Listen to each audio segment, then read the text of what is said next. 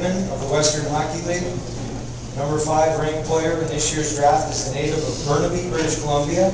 Karl was named Calgary's Scholastic Player of the Year in both 2005 and 2006. He was also a member of Canada's gold medal winning team at the 2007 World Junior Championships. More Scouts Room banner. What am I looking for in Karl Alzner if I only go to Calgary and I'm only going to see him two or three times? Strong, steady, and reliable. What team in the National Hockey League couldn't use that? Uh, so with that, you're looking for a person who can read the ice, a person who knows when to jump with the puck, when not to.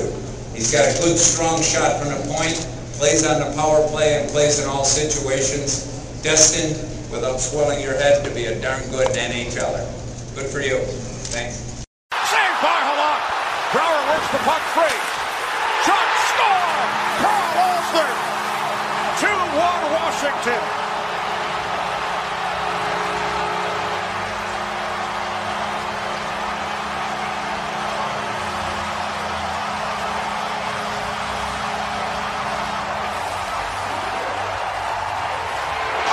The grinding guys get it done again for the Washington Capitals. They were superior in game four. There's a turnover. The puck's in deep. Calvin DeHaan. Another turnover. Jay Beagle on it. Quick shot by Troy Brouwer. He fights to keep that puck away from Jaro Halak. Karl Alzner jumps in and he finishes it off. Halak thinks he froze the puck. He's not happy with the non-call, but doesn't matter right now. That's a goal. You see Brower come around. Alzner jumps down. Bam. Halak really. Welcome back, everybody, to another episode of GOAT Radio, the greatest of all time podcast show. And I got to tell you this we are jacked up for this one. I'm the big man, and joining me is GOAT co host Nucci. Nucci, I feel like we're playing our first NHL game tonight, man. We had a whole pre game routine because we got an absolute legend on the podcast a Burnaby legend, um, had himself an amazing NHL career. Ladies and gentlemen, Goat Radio brings to you Karl Alzner, aka King Karl. Thank you, brother. it's my absolute pleasure to be to be on the pod. I have already listened to a little bit. I listened to the Busto episode, which we need to talk about because he was freaking throwing darts at me there, and I need yes, to defend myself at some point. But but uh, but yeah, I mean, I don't I don't throw around the word legend uh, very often. So for you to say that, obviously, Burnaby, keep it to Burnaby legend. We can't go any further than that. But uh, I appreciate it. I'm I'm very happy to be on. Yeah, you're a fitting uh, fitting guest after the Busto one. After you were mentioned uh, a couple times during that one, so uh, I had to come chasing chasing after you after his uh, his comments that you ended his WHL career. But yeah, I've been hearing that for years from him. I was wondering if he was gonna if he was gonna throw that out there, if he still feels that way. But I mean, shoot, you got to take out the best player on the other team, and he was, he was so I had to come for him. But I don't know. I mean, that, that guy was all over the ice. He I, he wasn't even a defenseman. He was a rover. He was like he was Mike Green before Mike Green was Mike Green. You know, like it was uh, it was interesting and fun to play against him. And I mean, you guys know him. He's got a face that you just kind of like laugh at because he's always got this smile on and I'd see him down below the goal line in in in our our zone. I'm like, what the hell are you doing down here? You're supposed. And he probably had a smirk on his face too while doing it. Exactly. Yeah, and he's throwing pucks from behind the goal line off my ass and in. So it was, it just it was funny. I I uh, I thought it was uh, it was fun to hear him talk about the stories because you know it's sometimes it takes somebody to bring up a story from the past for you to remember how how fun it was and how how great of a time that was and for for him, I think it was a good time. For me, it was a great time. So I'm I'm happy to hear that. All right, boys, awesome. First things first, the the goat fans know the drill. We got to describe what we're wearing. I go first. I got on the black jersey, the the old school basketball Chicago Bulls with the red and white trim. Number 91 here, Dennis Rodman. I love this one. It hangs in the Goat Raj, usually right below that Washington cap jersey right there. Nucci, what about you? Um, I got uh, in honor of uh, last weekend's uh, Super Bowl, and unfortunately, my my boys didn't make it there. I got the Cowboys, uh, Ezekiel Elliott, 21 and the the hat to match. So I figured I it was tucked away for the for the off season, but I figured I'd pull it out for for one more week. Pretty pretty impressive. I before I go, I just want to say the Rick Rypien jersey, love that. What a beauty! Oh. I, I, I watch his fights uh, still all the time. Yeah, go on and just see it because I I was always so amazed by what he did. So I got to give a shout out to to the Rick Rypien jersey. Um, Absolutely. I, I'm rocking what I think is probably the best athlete to come out of uh, Burnaby, um, uh, Joe Sakic with his uh, Colorado Avalanche 2001 Stanley Cup jersey that I got. It's actually going to go up. There you go. For a Sakic there. Oh wow. Oh, it's going to go up amazing. on the wall too. And I have only Canadians. Or my head's in the way. Only Canadians go up on the wall. So we got we got Wayne. We got Sid. Oh, Mario. Some, some absolute goats right there. Yzerman, yeah. My and then of course you got to have you got to have your own 47. The training camp number, baby. Exactly. I wore it for one one game only. My first NHL game, I wore that, and then the trainers uh, switched it for me. So I was pretty lucky to get out of it as fast as I could. Like this guy's sticking around here. Let's get him what he wants. Well, well, you know what? I was so happy that that they switched my number. But looking back on it, I think it would have been kind of cool. I, I played so many years with Carlson, and Carlson wore 74, and I was wearing 47 and so it would have been it would have been four seven seven four along the blue line. People have been seeing double. Yeah, it would have been great. you know, I was happy I I got to switch numbers. So yeah, Joe Sakic jersey, Colorado Avalanche uh, is one of my one of my favorites. I have a funny story about Joe Sakic too. Um, I'll tell you guys quick. Is that I he it was right after he reached a milestone. I don't know if it was 400 or 500 goals, whatever it was. He was in Calgary and I was playing for the Hitmen, and uh, Dave Lowry was our coach, and he got me one of Sakic's sticks from the night before, and I was so fired up. Got it signed like like Newt, you know, everybody wanted that Sakic curve, but the ones ones we got in the store weren't necessarily what he was using, and so I got his stick. It was signed. So fired up. I told the Warrior rep. I said, "Hey, I need you to replicate this curve. I, I want this exact thing so I can use it." And he said, "Well, the only way we can do it is take it in and actually make a mold of it." I'm like, "I'm not giving it to you guys because it's signed by Sakic." And and he said, I promise we'll get it back to you. So I sent it along, and sure enough, never found it again. It got lost somewhere in the factory. Someone's got it on their collection now, and I never got the stick back. Oh, and I never, oh, never even got to use the curve either. So I was double. I was, I was coming, waiting for a happy ending there, but uh, yeah, that's a sad story. I know. I was never really, know what could have happened with your offensive uh, numbers with that curve. Imagine that, right? It could have turned into the juggernaut, but because I remember getting some of your sticks, and that was just like a straight, pretty. Yes, it was. It was like it was little, when the heel curve, curve was cool, right? I had zero yeah. whatsoever. It was a shovel. I was just trying to get it good flips high and out of the zone. So yeah, you're right though. Actually, shoot, now I'm gonna think about that. Maybe I would have been better offensively. Karl, Karl uh, do you remember anything from the good old days, the the the minor hockey days, especially with the Burnaby Winter Club, the powerhouse minor association there that till this day is still rocking? Yeah, well, I remember lots from it, man. It's I feel like you you really remember the fond memories, the, the good times, right? Things when things are going good, you you seem to remember a lot of a lot of those moments. Um, and I had tons of them. I mean, I, I still remember the first time I stepped on the ice there and uh, saw Mark Santorelli going end to end, spraying snow like three feet in the air when he was stopping, and I could barely even move on the ice. I had my head buried in my arm, crying, and think I remember thinking to myself, "Like this kid's the best player in the world. Like, how am I ever gonna be able to skate with him on the ice?" And and I so I remember that on the on the small rink at, at BWC there. Uh, I remember a lot of a lot of good times running around when they built the new facility, gathering pucks and a lot of good battles, uh, double A team versus triple A team, where we would go up one nothing in the first period, and then the game would end 16-1.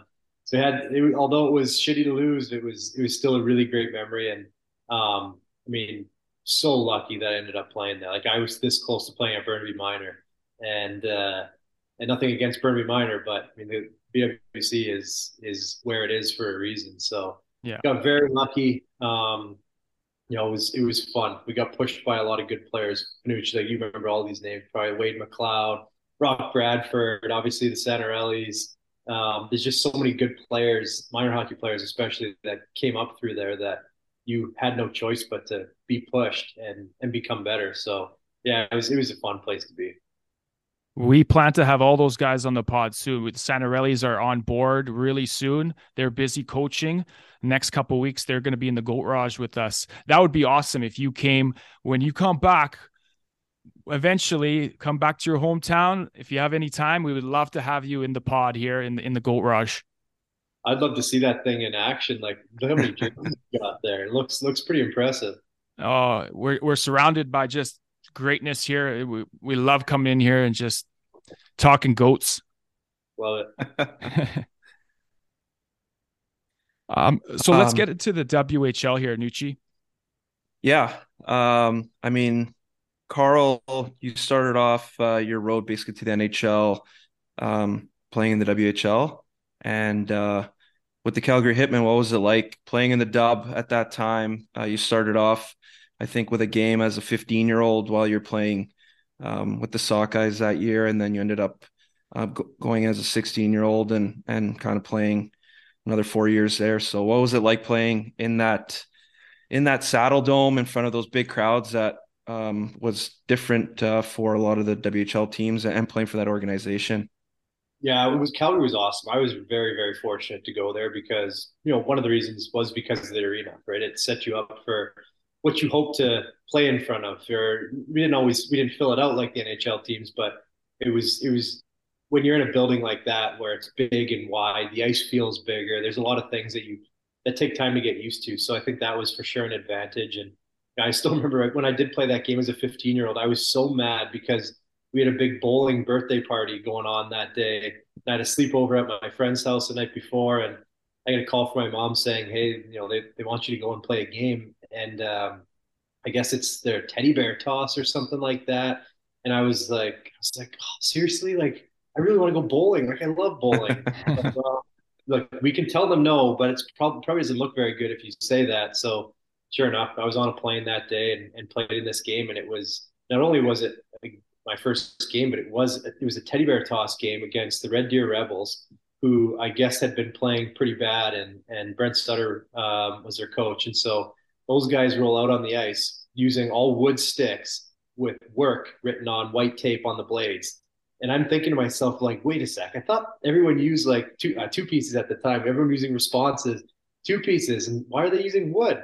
And one of the guys like, yeah, they've been playing crappy lately, so Sutter took away all their sticks. So, needless to say, it came out and they worked really, really hard. It was. Uh, let's, let's call up the 15 year old to come and take some wax from the the wood was, sticks. It was nuts, man. It, it was fun though. Like I had really good memories of of uh, of playing in that league, and Calgary was great. The only thing that sucked is that because it was a, a, a big city, they obviously didn't want us to get in trouble, so we had a really strict curfew. So we didn't, you know, you didn't get to enjoy the city as a you know, when you're 18 years old you're legal in the city, you kind of want to go out a, a, little bit on the town. So we didn't really get to enjoy it like you'd expect maybe like a Med Hat teams like teams like that. From my understanding, had really really good time.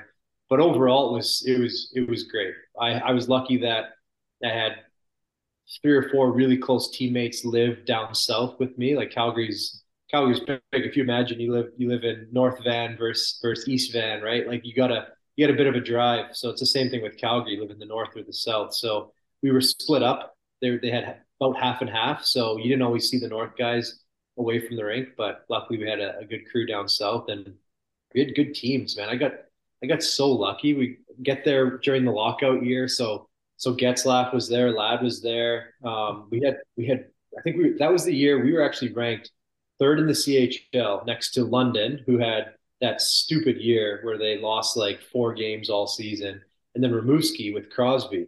And so we were the third ranked team, and we were the only team that didn't make it to the Mem Cup of those three teams. We lost in seven. We were up uh, three games, three games to one against Brandon in uh, the second round, and we lost in seven. And like just to tell you how we we shut it down. I think we won. I think we won the first game four one, something like that. The next game 10-1. and and then we just kind of went cruise control. We're like, oh, we got this, and next thing you know, we were we were up against it and lost in, in seven. So it was just a weird year because we had so much more to give and Mm-hmm. Kind of fell short. Unfortunately, it was like foreshadowing for the rest of my career, just second round exits. so I got used to it pretty quick. But overall, long-winded way of saying I loved Calgary. I'm very, very fortunate to play there. Unreal. Yeah, I mean, then after your your time there, basically, um, I guess well, not after your time there, but going into your draft year, um, you ended up going in the first round, fifth overall. Uh, it must have been pretty hectic season leading up to everything.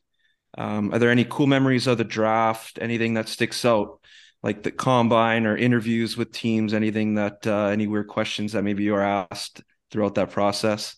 Oh man, this this could be a really long answer because there's all.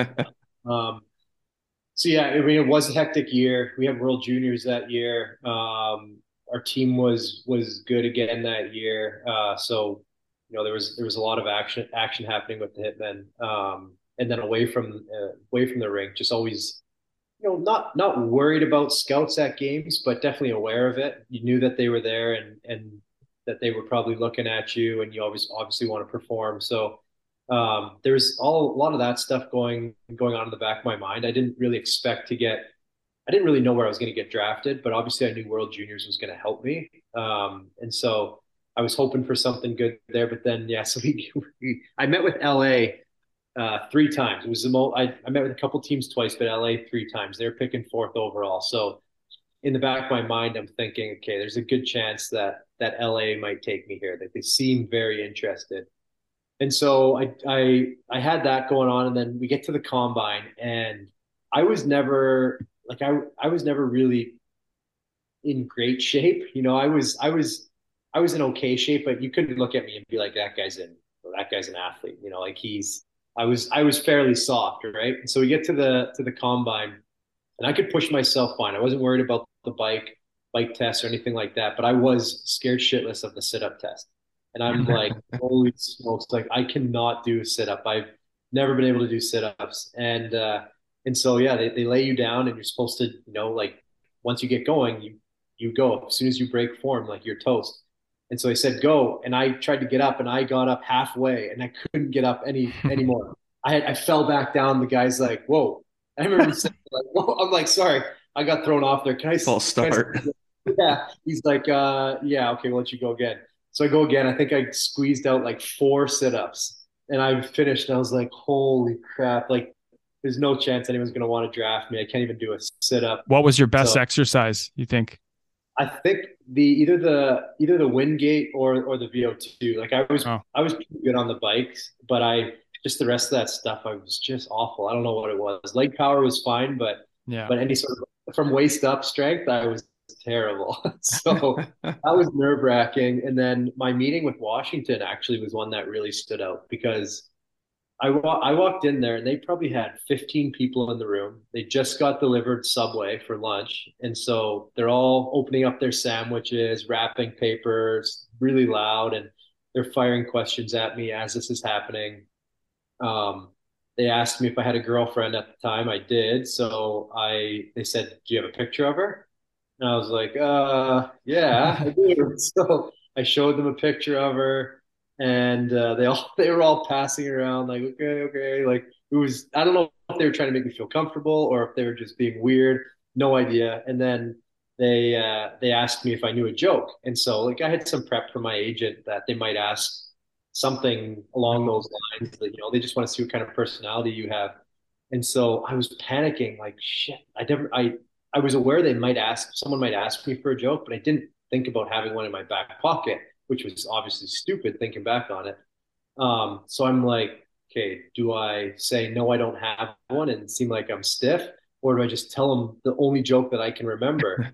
and so I decided to tell them the only joke that I can remember, which to this day I haven't said again because it is the most offside, disgusting joke you could ever say.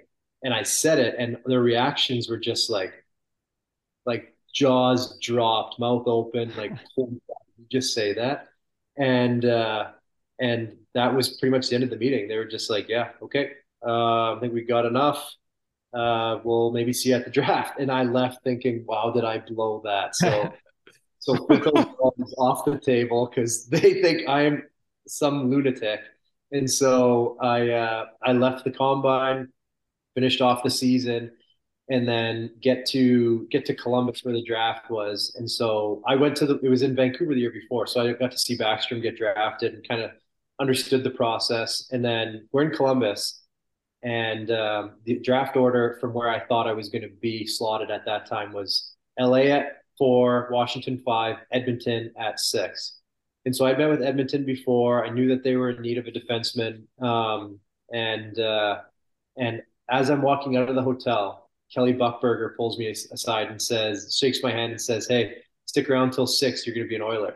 And I was like, "That is huge!" Like, like so many kids go to the draft wondering where they're going to be, and I knew I had a cap. Right, I'm not yeah. going past six, and I'm going to Edmonton. And so I'm like walking down there, like, overall, look at me. and so remember, I had I met with LA a ton, and I knew I wasn't going to wash. So I'm in the draft, I'm in the arena, all the stuff's happening. They make their picks. LA comes up, and I'm thinking, you know, LA, West Coast, Hollywood, all this stuff. Like this would be pretty cool to go play there. And uh, then they went completely off the board and picked Thomas Hickey. Like I think Hicks was ranked maybe 30th in the first round, like right towards the end of the first round. And so it was a bit of a shock to everybody. So I'm like, okay, well, there you go. I'm an Oiler. Like look at my parents and stuff, kind of fired up. Washington comes up and uh, and they go go to make their announcement. And they say from the London, and they stop after they said that. And I like you know things happen in your brain really fast, right? So I'm thinking, okay, London Knights are picking Sam Gagner, and so and then he stopped himself and said sorry from the Calgary Hitmen, and then picked me, and I was just stunned. I was like, what the heck just happened? How did I get oh. picked by these guys? And you know, at the time, Washington and Pitt were the two teams that I would like. I would open up the NHL app and and refresh to see how many points did Ovi have, how many did Sid have. You know, like I was the two teams besides the Canucks that I was dialed into, right? Following, yeah. Yeah, and so I'm just like, wow, okay. So I go up there and take the picture. I come back to the table after. I start shaking hands, and I just said to this one guy, one of the older scouts, and I said, I am I thought for sure you guys weren't going to draft me after that terrible joke I told you guys. And he just pulls me in tight. And he's like, I guess that shows you what kind of sense of humor we have. And like, I'm telling you, this was a bad, like, not bad that it was a bad joke. It was like, it was so rude and offside. I'm like, these guys are freaks. And so, anyways, we, yeah, that was it. After that, we had, uh, we had all the draft stuff after, and it was, it was crazy after that. I got texts, you know, as you do from, uh, captain of the team or players from the team and stuff. And we were off to the races, man. It was sorry, it was it's a long it's a long answer, but there was a lot of stuff that happened that year that that was really really fun and, and very memorable. I guess you're lucky it was 2007 and not 2023 with with your joke because uh, yeah they would have probably had to report it now with everything going on and you can thank mandy for whatever that picture was uh, that she probably got you that uh, that pick for you yeah, they, they wanted to see her in person, I guess. Yeah, yeah no, it was it was pretty funny, man. It was uh, the draft is wild. It's it's so many emotions for these kids, and you know you feel bad for feel bad for them when they're expecting. Like I think Don Cherry said it, like don't go to the draft, right? He said don't want to put yourself through that. You have no idea where you're going to go. It can be can be really hard on the kids, and so that was in the back of my mind. But I'm like, I'm pretty sure I'm going to go like probably in the top ten and uh, and so yeah, we went and ended up being a good experience for me, but it can be it can be very challenging for people. How how did you handle that pressure? Because you know we got Connor Bedard, hometown boy here. That's that's you know likely going first. What do you do in your you know to get the get your mind off the game for an hour or two? Yeah, it's I mean so so many people are different with what they like. Like I was always jealous of the um you know, I always use Drew Doughty as an example because he was just like a, just happy go lucky. He he I don't know, he was he's this very smart guy, but he would sometimes come across as like aloof, like didn't know what was going on. And I was always so jealous of that, right? I'm like, man, this guy just goes up there and plays the game. And you got me over here just like analyzing every shift that I've done and what did I do wrong there? How could I be better? And uh, and so I was kind of that guy, especially a little bit later in my uh, in in my career. Um, but in junior, I I was lucky that I I felt really good on the ice all the time. Like it's the only time in my in my playing career that I felt that I could control a game, and so it was just always going through my head like, you know what, let's let's do something out there. Let's just go and take the puck and actually create something. And so I didn't I didn't really have too many worries. I didn't really think about about the pressure at that point because I uh, I think the confidence I gained from World Juniors was was very very helpful. Um, that I knew that I was you know I was one of the best 10 players in the Western League at the time. So I always tried to play that way, right? So I had to sometimes you fake confidence and and uh, sometimes I fake the confidence and sometimes I felt like I had it. But um, regardless, that's just how I how I went through things in my junior career, at least towards the end of my junior career. Yeah, you touched on it. Your your 2007 2008 years were were amazing years for you, filled with a lot of uh, a nice little pooch there. Who was that? This is Ruby. Yeah. Yeah, Ruby. Hey, Ruby. Awesome. so yeah, 2007, 2008, a lot of accomplishments there. WHL, CHL, Defenseman of the Year, Player of the Year, and back-to-back gold medal championships. That must have been amazing years. You captained one of the teams in 2008 and th- that team was just absolutely filled with stars. It really shows the, the, the you know the leadership you have you had on and off the ice. Uh, like, what were these years like? And you know, does anything stand out from those tournaments? Well, yeah, tons. Uh, well, the years themselves were were crazy. You know, like getting getting those awards was not something I was really expecting. I didn't. I never, I've never put myself in that category of player, like an award-winning player. You know, like I've I feel like I just always would try to go go out there and do my job. And um, my job usually wasn't glamorous, but at that time I was on the power play and things like that. So I was starting to get some points. Um, but you know, you see these guys, even the guys that win the Norris Trophy now, they're they're defensemen that put up lots of points, right? You don't you don't see um, you know you didn't see like a Brent Seabrook with with 50 points winning it, right? You're going to see the guy with 70 points, and so so that that was just it was unexpected, but at the same time, it was you know one of those things that made me feel better about my game, knowing that that other people appreciated what what I was bringing to the table. So that yeah, it was it was a shock to win anything um, at that point, but but obviously very happy. And the World Junior teams were so much fun, man. Like I wish I could.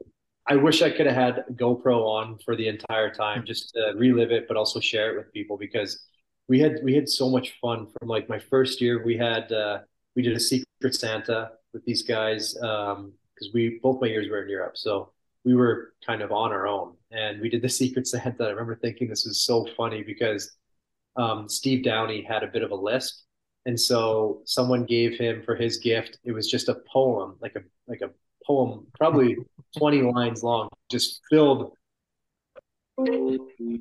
filled with s's yeah, sorry, someone's trying to call me on my Zoom. Filled oh. with s's.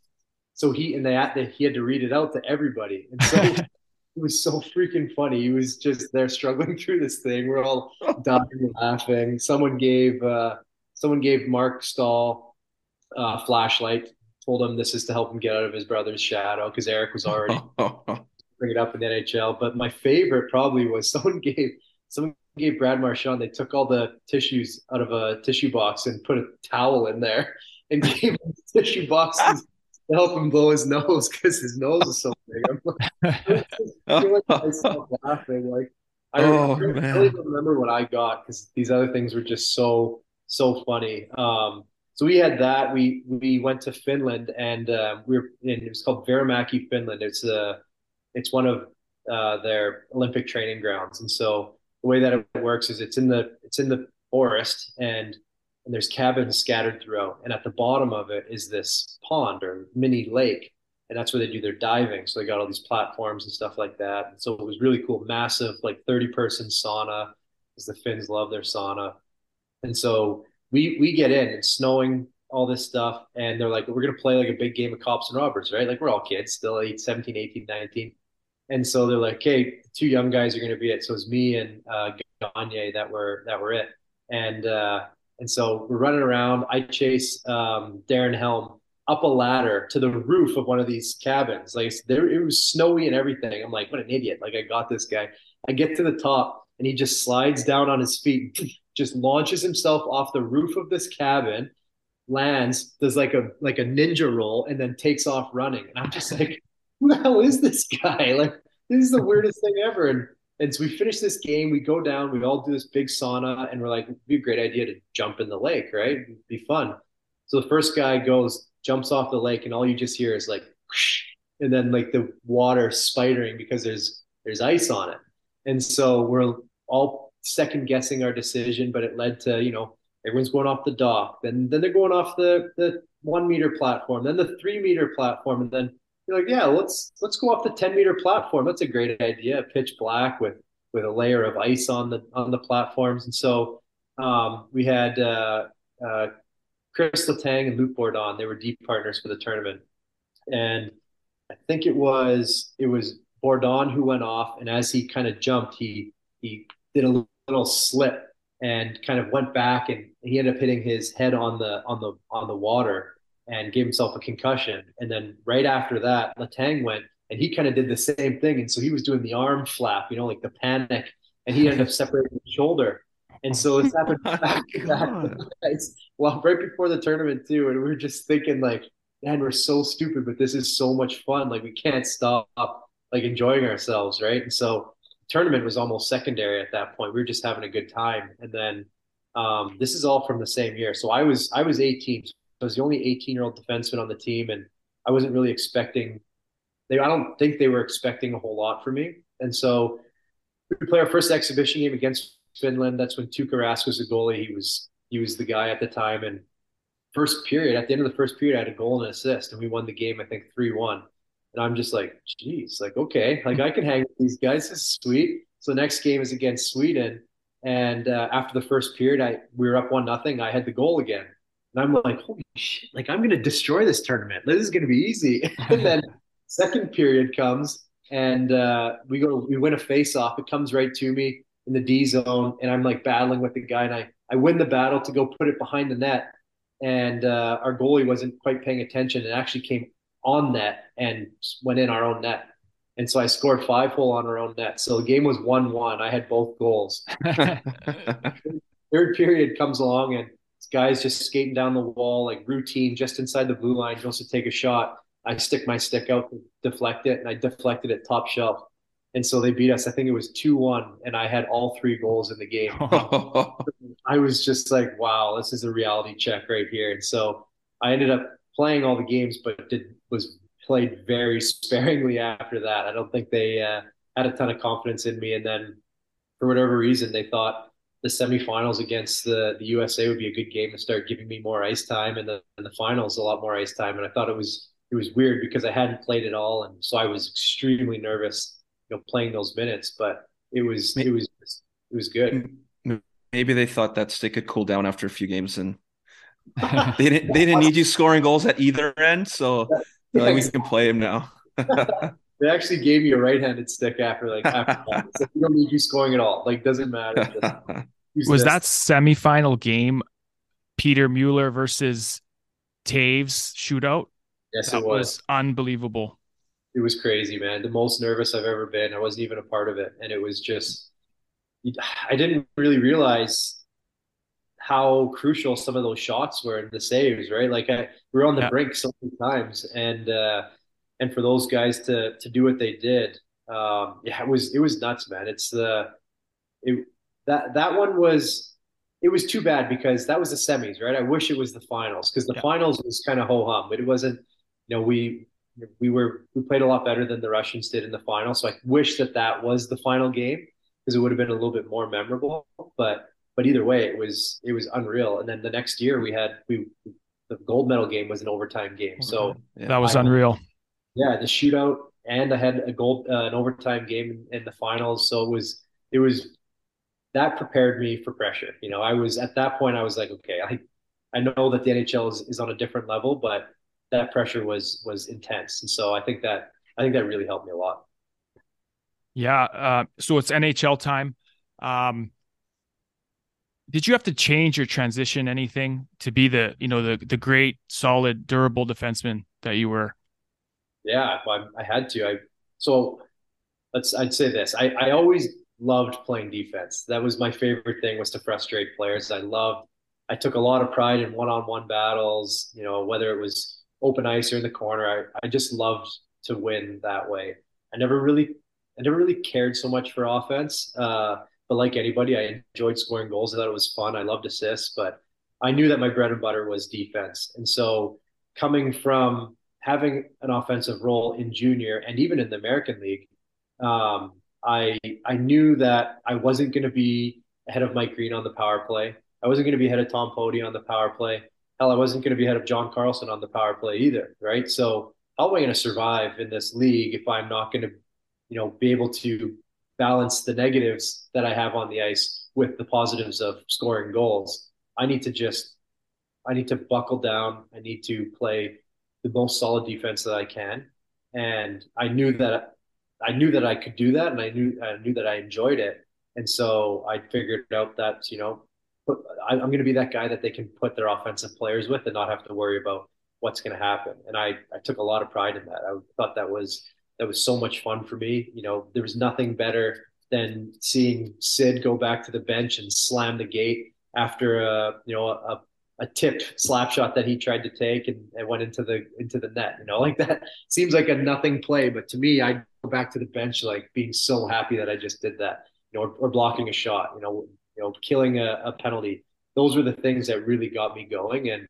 I I learned really fast that that's how I was going to survive in the league because although I could play offense, I was nowhere near the level that those guys had. Like I said, I didn't have the the give a shit meter uh, to mess up like Drew Doughty did. I, that wasn't me. I, I took it way too personal if I if I messed something up. So I was going to focus on what I needed to focus on, and luckily I was I was good enough that uh, and being a first round pick, I, I'll say this every single day of the week that you get way more opportunities. You know, there there there's players that are better a lot of times that are third, fourth, fifth, some seventh, eighth round picks that just don't get the opportunity because they are making sure that they look good sometimes with with the draft picks. And a lot of times those players maybe do have better they do have great talent, but they can't figure it out. So they need more time to develop and they need a longer leash. Um, so I think I got a lot of really good opportunity there. Um, and I had, I mean, I had I had Bruce as as the my first coach there, and and for whatever reason he liked me. I think he respected my game, and so he gave me uh, he gave me a little extra leash, although at times scared the shit out of me. it was it was nice that he was there for for the players when when we needed him to be. Mm-hmm. That's awesome. Yeah, like you said, there's probably a little more patience with uh, the higher draft picks, and um, and like you said, they don't want to look look bad with with their picks, or um, so they definitely get a little more leeway. But you definitely found your role, uh, and pretty quickly, and you you were able to, you know, you spent nine seasons with the Caps, and um, you had some awesome, awesome playoff matchups with the Penguins, like you mentioned, some some of your second round uh, playoff exits, but they were some unbelievable battles, stuff that you know we watched, that everyone watched, and it was uh, pretty special to to witness that. And then you had some some of the outdoor games and some of the early HBO kind of twenty four seven docs that were pretty cool to to follow along with and see a little more of the behind the scenes stuff that um, you don't normally see and just seeing the players that you you watch or look up to um, kind of interacting in the dressing room or with their families and things that you don't see with you know post game interviews and things like that with the more cookie cutter uh, answers that you would get out of guys. So was, that was a pretty cool um, thing to see. And yeah, so do you have you know some stuff that sticks out with you, especially with those over those nine seasons uh, playing with the Caps? Yeah, well, there was you know it. when you when you get to the NHL or the American League, it's quite a lot different because you you're playing with guys that have families, right? They have wives, they have they have kids. Um, so the what you're used to in junior or even in some cities in the American League, you, it's just not like that anymore, right? Everyone comes in and does their work, and then they go they go home and they go back to the wife and the kids, and and you don't see them again until the next day, right? Um, where where we were very fortunate, uh, I think same way that pretty much at the same time Chicago was as well, is they had a, a group of young guys that all came in and made made the team at, at about the same time, right? So so you know we had we had Ovi, we had Semin, Green, Backstrom, me, Carlson, Mathieu Perreault, Jay Beagle. We were all kind of in there doing the same thing. Braden Holtby at the same time, where um, it was pretty much just all hockey, right? We didn't we didn't have anything else going on, so we hung out a ton together. We talked hockey with each other. We all you know went shopping together. It was it was just all we had. So um, we ended up making some unreal memories, and we had a lot of a lot of fun times. You know, we started getting into shuffleboard and, and a lot of ping pong and just these things that you know just we need we needed something to to kill time and get our get our heads off of hockey when we didn't want to think about it. And then you know you, you get to you get to hear about all the stories that the guys have going out. Like I didn't really go out a ton um, because I was you know I it was nervous. I didn't. I always wanted to make sure I was had my wits about me and and ready for the next day. Um, I wasn't great at playing hungover, so I didn't I didn't really go out as much as some of these other guys did. And then I had Mandy come and move down with me full time. I think my third my third year, and so so I I was a little bit more focused than some of these guys were, but I got to hear all the stories, right? So I think just I think coming to the to the rink and having story time every day was was some of the best the best memories. Um, but we did have some great great playoff series that were that were really fun. They were heartbreaking, um, most of them, but but there was a couple couple that were were really solid. Like the the Boston one, we won in, in seven against Boston when they it was the year after they had won the cup, so that they were still you know the big dog and expected to to go in go in deep again. And um, you know, we found a way to to to sneak one out there. And that was that was uh, that was a serious high, and that was the first round of the playoffs. So like you know, I, I can't even imagine what it would have been second, third, fourth round to to get there because just that alone was was remarkable. Um, so there was that. The HBO series. I'm glad you mentioned because I think that was, you know, I don't I don't know exactly when the like the hard knocks in uh, in football started that when they started covering them a little bit closer in training camp and stuff. But but I think that was one of the first good behind the scenes looks into hockey. And even with that, hockey players are guarded typically, so you didn't really get to see everybody's true colors. I know, like we had Jason Chimera, who was uh, a character. I don't even know how to explain this guy. He was something else, um, and he would just run away as soon as the cameras came. And it was like, I, wish, I wish people could see what Chimmer's like because he's so funny and he's just so crazy. Um, so you, you you still missed out on a little bit of it, but you did get to see a little bit. Uh, the, the curtain was removed a little, so that was kind of nice. Um, but yeah, I mean, it, it's hard to pick one one moment that was that was the best. Um, but besides besides playing my first game and scoring my first goal, I'd say probably the most fond moment was uh, was uh, beating Boston in the playoffs that that one series because the rest of them are are memorable, but not necessarily for, for great reasons. They're they're they were learning lessons, and that's why they were memorable. Yeah. Yeah. Um, one of the focuses of this pod is kind of the to honor the, the goats of the sporting world, right? Um, and a guy's name that pops up in the pod often, Alexander Ovechkin. You know, he's hunting down the great one, Wayne Gretzky, for that scoring title. You played with this guy for like nearly a decade how is this guy in the dressing room? How is he off the ice? He looks like a complete beauty. and do you have any stories for us? Yeah.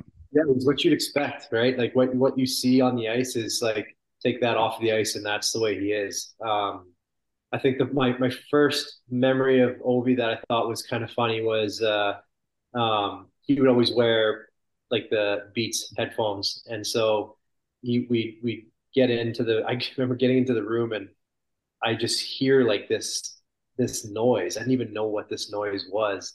And I look over and it's him just singing at the top of his lungs. He has no idea why well, he knows that people can hear him, but he can't really hear what's going on because he's got this music. Because we can also hear the music, how loud it is.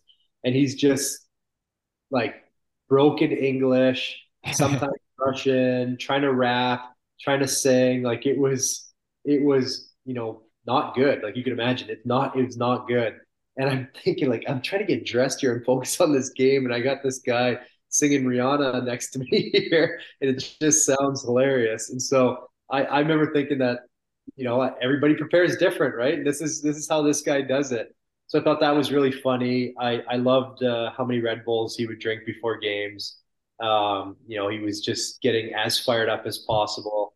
Know, I could barely drink one of those things, and I'd be at my capacity, and he was guzzling between three and five. And I'm just like, that is very very impressive that he can do that. But you know, he's uh, he's larger than life. Uh, you know, things have obviously changed now with with wife and kids. That that settles pretty much everybody down. Um, but I, I, it's just crazy to see it up close and personal, right? Like I, I, was lucky that I got to play with him and then play against him, and I could see see exactly what it is when he turns it turns it up and, and plays against you. Um, and it is it's just wild. Uh, offensively, I don't think he gets enough credit for how good of a passer he is. Mm-hmm. I'm always impressed that he can even pass with that stick. To be honest with you, because it is it is you know it is a banana. And you look at a banana, that's what it is. Like just twist it and turn it up, give this massive heel curve with a toe curve. It is just awkward. Um, I, I brought it actually to my men's league team for some of the guys to use. And the one guy was trying to use it, he was whiffing on everything. It was so funny. So I think they, they had an appreciation for it too. But he just he does all the offensive stuff really, really well. And uh, and I'm I'm glad he's still able to to do what he does because it is it's one of the records. You know, no one's going to score as many points as Gretzky. You know, that's mm-hmm. yeah. No one thought anyone was going to score as many goals as him either, and and now now it's it's going to be broken, barring any crazy injury. It's going to be broken. So uh, honestly, how how does he keep scoring? Like, we all know he's going to shoot in that spot. The goalies know, the players know, everyone on the bench knows, but eh, they go in. Yeah. It's amazing. Yeah. He doesn't need he doesn't need more than half a second, right? That's yeah. uh, that's what they're looking for. Is is they just need they need one second to get it to him, and he's going to do it. But I think I think look at the way the power play is structured as well. It's like he's obviously the option one A, but you have you have carlson who can also hammer the puck. You had Green who could also hammer the puck. That was at the top, so you kind of have to respect that. And then you have the triangle play with whoever it is, Oshie or Wilson. You know, it was it was Semin at, at times you have to you have to also think about that. And if Baxter ever decides to shoot the puck, he can shoot it too. Uh, he's not not as hard, but he's he's he's got un- unbelievable accuracy. So there was just so many threats that you had to pick, you know, which threat you were going to cover, and and a lot of times, you know, all Backy needed was just a like Backy doesn't need much space at all to get a pass to you. Hmm. And so if he wanted to get it there, he was going to get it there. And, and Ovi's just ready to hit it. And so he scored a ton of goals from there, but he's also scored a ton of goals from other places. Like I got in shit. My the first game back that I well, the first game that I played against Washington with Montreal, I got in shit because I wasn't I wasn't hard enough on him at one uh, in the first period where I ended up pushing him out from the front of the net, which is a feat in itself. Let me tell you that this guy's huge, and he's up at the top of the circle and their defenseman floats a puck through. And I lifted his stick. So his stick was up here. And it, all he did just for a second was just he moved it over. So my stick went flying and he brought it back and just reached back and tipped this puck down through through Price's legs. And I'm just like, in my head, you know, you're always thinking, there, what could I have done differently on that play? I literally couldn't have done a single thing different on that play. And I, I remember getting in shit because I wasn't hard enough on him. And I'm thinking to myself, dude, you don't understand. But what he just did there was impossible. And it was a tip. It wasn't even a shot. So, you know, he just he just has different ways to score goals. And it and it's it's unbelievable to see. He's he's very strong, he's very durable. Um, you know, when he wants to turn it up, he he can turn it up. And he's he's pretty he's he's smart with his uh, energy conservation. and so he knows when to turn it up when he needs to. I was gonna say I don't know how with all those Red Bulls he consumes, how he's kind of you catch him standing still there on the on the face-off dot, waiting for those one-timers. It looks like he turned himself off for a second. And Isn't that the funniest thing to see when you see a puck get dropped and he just stands there for like like a legit five second. Like everyone just stop and count five seconds. That's a long time in hockey not to move your feet. And he does it all the time. Like especially when you're waiting for a one time. Like I feel like when I played, like I was wanted a little bit of me moving back a bit as I was going to receive it, but he just stands still. Exactly. It's like the waggle in golf, right? Like you you move the club a little bit, you move your feet a little bit. It's like nervous energy almost, right? Yeah. He's just stand there and then you hit you hit he hits circle and he top corner. It's just crazy. It's very very fun to watch. Yeah, that's unreal, and it's a fair point how you mentioned just how many threats that that PP has that they can't they can't just take him away because then it's a four on three with all those other weapons, uh, and they'll dismantle you. So yeah, it's maybe on another team he wouldn't have that kind of uh, crazy success, but he uh, he's definitely on a great spot, and he he's just hammering away and hopefully he does it uh 90 more times and we get to witness that uh, as hockey fans um, him break that record that we never thought would have got touched and i don't think will get touched again but we'll see yeah i just want um, i just want to mention one thing it's it's it sucks that you guys didn't have the success you wanted because the core watching your guys' core was it, it was awesome like it was the it was the most popular core there in the NHL at the time. You guys, it, it, was fun hockey to watch. I just wanted to point that out. Yeah, it was it was fun hockey to watch. It was fun fun hockey to play in too. Like we we had uh like we we always said we're a country club, right? Like we just we were there to have fun and no one really took themselves too seriously. Like there's a few guys that did, but for the most part it was just, you know, like you lose a game, you tip your cap and you move on. Like it's next day and yeah. Um, right? I uh, I thought that was probably pretty beneficial to us in the long run, is that we were able to do that, and uh, you know that's why that's why when I think about it, it was it was pretty heartbreaking that we never uh, had any success with that whole crew. Like even even the year that they won, we had I think that we had six or seven guys that left that year, so it was it was still a big group, and obviously it, it needed to happen for them to to get over the hump, but um, you know, timing timing sometimes is everything, and I think you I think you could also see like like Ovi and Kuzi were different players that year than they were any other year in the playoffs. They they went to another level that I had never seen before. Um, and so you know, it's just looking back on it, it's like ah, I wish I wish you would have been able to do that a couple couple other years. And you know, for me personally too, like like I said to you guys, I I never you know I the one, the one thing I was confident in was my ability to play defense, right? And I never really never really um, thought of myself as a player that could have like a, a major impact on a game. You know, I was always just kind of like do my job and, and stay quiet and that kind of thing.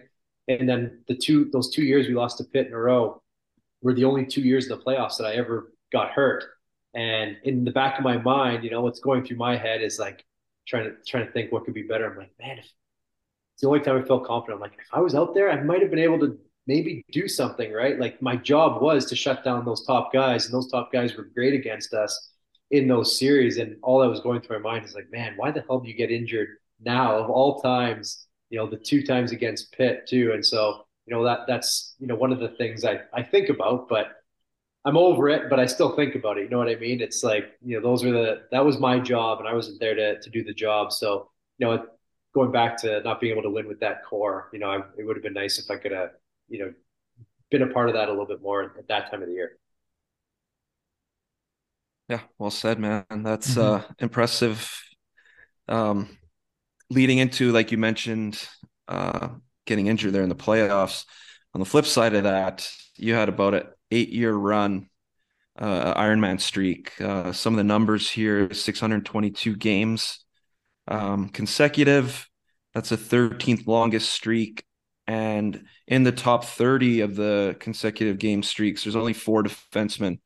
Um, so it just goes to show how uh, difficult it is, but also um, the the position you play um, and the hard minutes that are played at that position to be able to do that.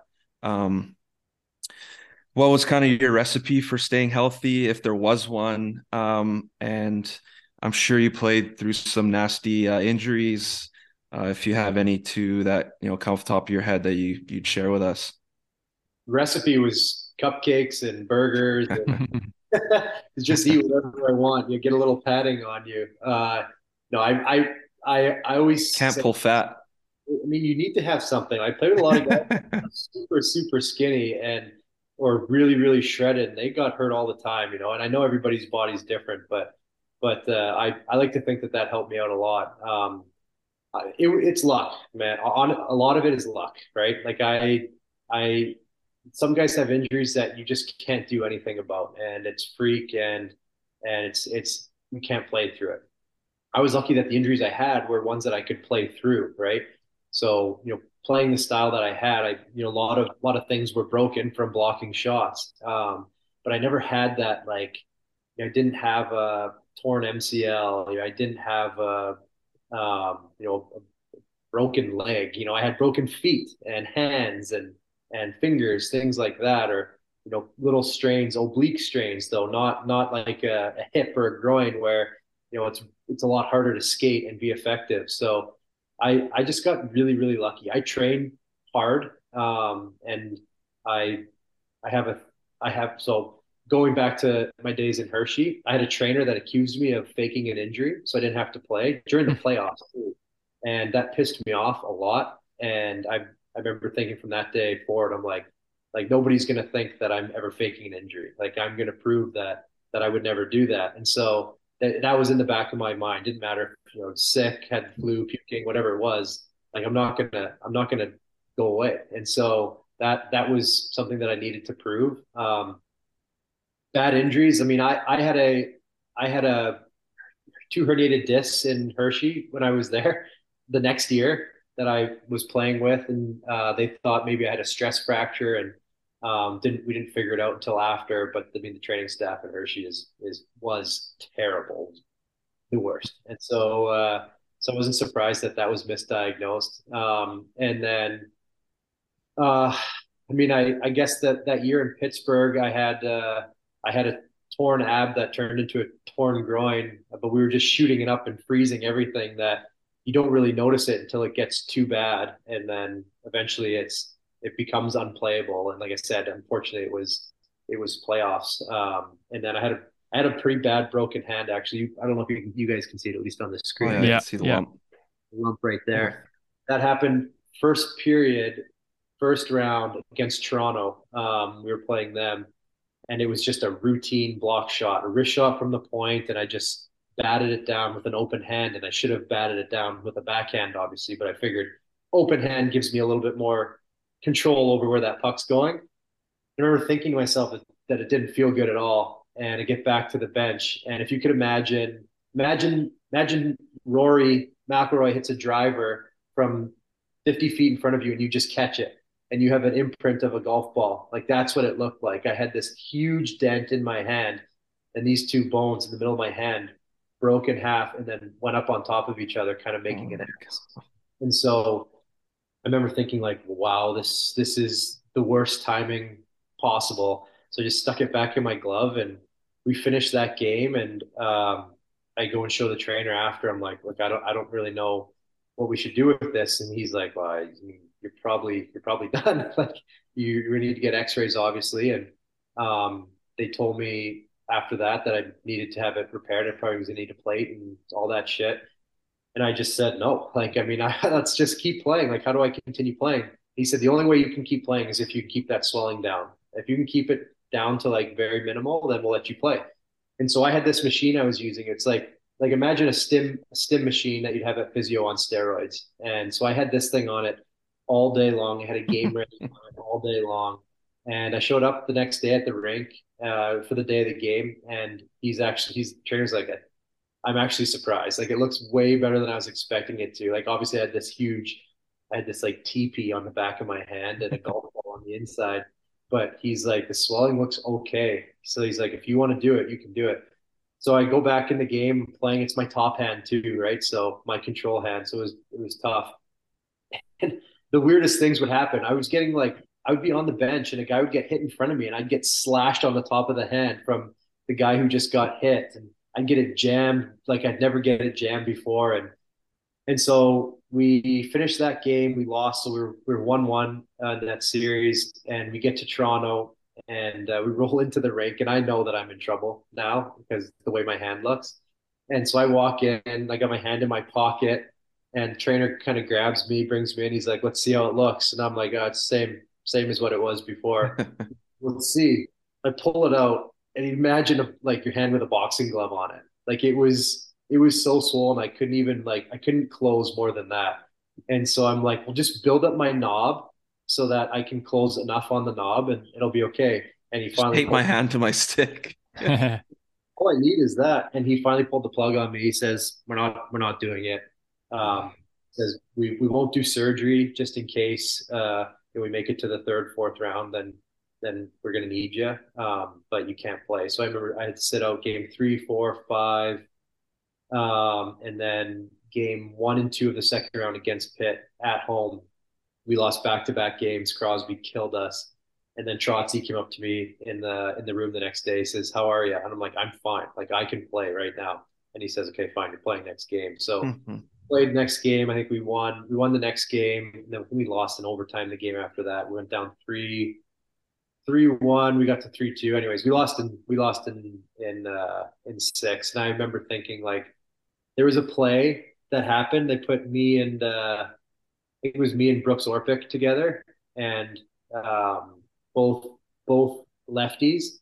And so uh I don't remember who it was. They threw a puck up the middle of the ice, and I remember thinking to myself, like, I'll, I'll let Brooks take this because he's he's a lefty, so his stick is in the middle of the ice.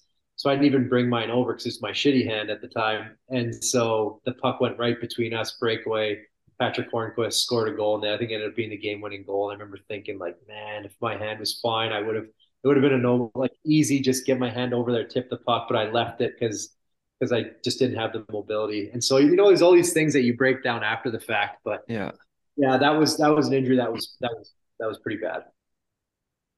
Man, that's uh that's pretty gruesome. Um but man, it's a hard game, and that's pretty pretty like impressive numbers that you're able to do that. And like you said, it kind of became like a like a thing you wanted to prove, and uh, I'm sure it kind of drove you through a lot of those those situations and those injuries that you had, and also luck, like you said, that it wasn't major catastrophic things that you definitely can't even attempt to play through. So that's super impressive. We've talked about that on the podcast before. Like Kessel's right now over a thousand games. Like it's absolutely nuts. Like we joked about how you didn't eat a bad hot dog one day and couldn't play a game or something. Like it's it's absolutely yeah. It's it's man. it's a it's a truly a remarkable like statistic. Like to to to to just to just continue to play every game without any injury uh, it's just truly amazing. And you did it for 622 games. Good on you. Well, amazing. I think, I think what's cool too especially with with kessel well with with all the guys that are up there is is consistency right? Not just being able to play through injury but being able to play at a high enough level that that you yeah they're high end players too right? Exactly. So like yeah. his his record it stopped because of healthy scratch. Um, um, Keith Yandle's healthy scratch. You know, mm-hmm. near theirs, but mine healthy scratch as well. So that's usually well, well, that's what takes a lot of these guys out that have been at that level. Like you get to 800 games in a row, 700 games in a row, like you're going to do everything you can to play through an injury, right? yeah. Instead of being something out of your hands that that takes you out of it. And so, you know, that that's unfortunately what happens to a lot of guys. So the fact that he's been able to play you know, the style of game he plays, which is, you know, the outskirts of the rink a lot yeah. of times. But still to be able to play at a high enough level that a coach isn't going to healthy scratch him. And maybe he's had great coaches that understand that, you know, I can't be the guy to healthy scratch Phil Kessel right now, but but still like it it shows it shows grit, but it also shows, you know, being able to play at a pretty good consistent level. Yeah, that's a very, very good point, man. Yeah. Um, so we'll move on here to kind of the the end of your career. Uh, you finished off with the Canadiens organization. What was it kind of playing for, you know, an original six legendary team, and um, also you're 31, I believe, when you retired. What um, kind of, you know, what led to your decision to stop at 31? Um, did you know Europe ever become a thought? Um, you know, maybe take us through all that. Sure. Yeah. So, so I think probably in 15, 20 years, I'm going to look back and think, you know, it was sweet that I was in Montreal, that I, that I played and put that jersey on, but I'm, I'm not at that point yet. I'm still, I'm still very anti Montreal Canadiens for a few reasons. Okay. I'll, I'll kind of lay them out for you. Um, I was a Leafs fan growing up, but when you get to the NHL, it really doesn't matter, but that's just side note. I guess we'll say that. So I never thought that I was going to you know, I never they are had, they were already on the back burner.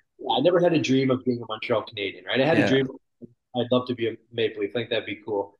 Um, and then I signed there uh, very, very reluctantly as well. I I they were all they were always on my no trade list. I never wanted to go there. Um, I told my agent no, I'm not going to sign there. Uh, it, during free agency, I turned down their deal, and we still managed to end up that way. It's kind of a it's a long long story how we got there, but just to kind of keep it a little bit more brief, it was it ended up being the best option um, from my knowledge that I that I was told, and so uh, so we went with that deal. Um, Washington wasn't on the table, so that's that's why we had to leave there. Otherwise, I would have I would have stayed obviously in, in DC. Um, so yeah, so we ended up there. So I went into it um, already kind of with a bit of a bad mindset. So that's for sure on me. The self fulfilling prophecy. I think that was that was some of it. Um, didn't have didn't get a good vibe from the the meeting with the GM. The meeting with the coach, Claude Julien, was kind of like he seemed really disorganized, almost like he didn't understand why I would be coming to the team. It was it was just a weird weird fit. And so, anyways, we get to training camp there, and I came from from Wash, which was a although it was a country club, it was we were very very organized. We we knew the ins and outs of every team. We were very very well prepared for every single game. Everyone knew what their job was, what we were doing on the ice. So we get to our first training camp, and uh, and everything's going just you know kind of whatever. Then we get to our first exhibition game, and it was in Quebec City, and we were thinking we're sitting in the dressing room, and I'm one of the only veteran guys playing this game, and I to the other guy, David Schlemko. I'm like, what are we? Uh, like, do we know what we're doing out there for face-offs or like PK? Like, what what's happening? He's like, no, we haven't we haven't really gone over anything. And I'm like, yeah, us neither. I'm like, okay, well, maybe they'll tell us before the game. They don't tell us anything before the game, so we got shit kicked, but I don't even know what it was.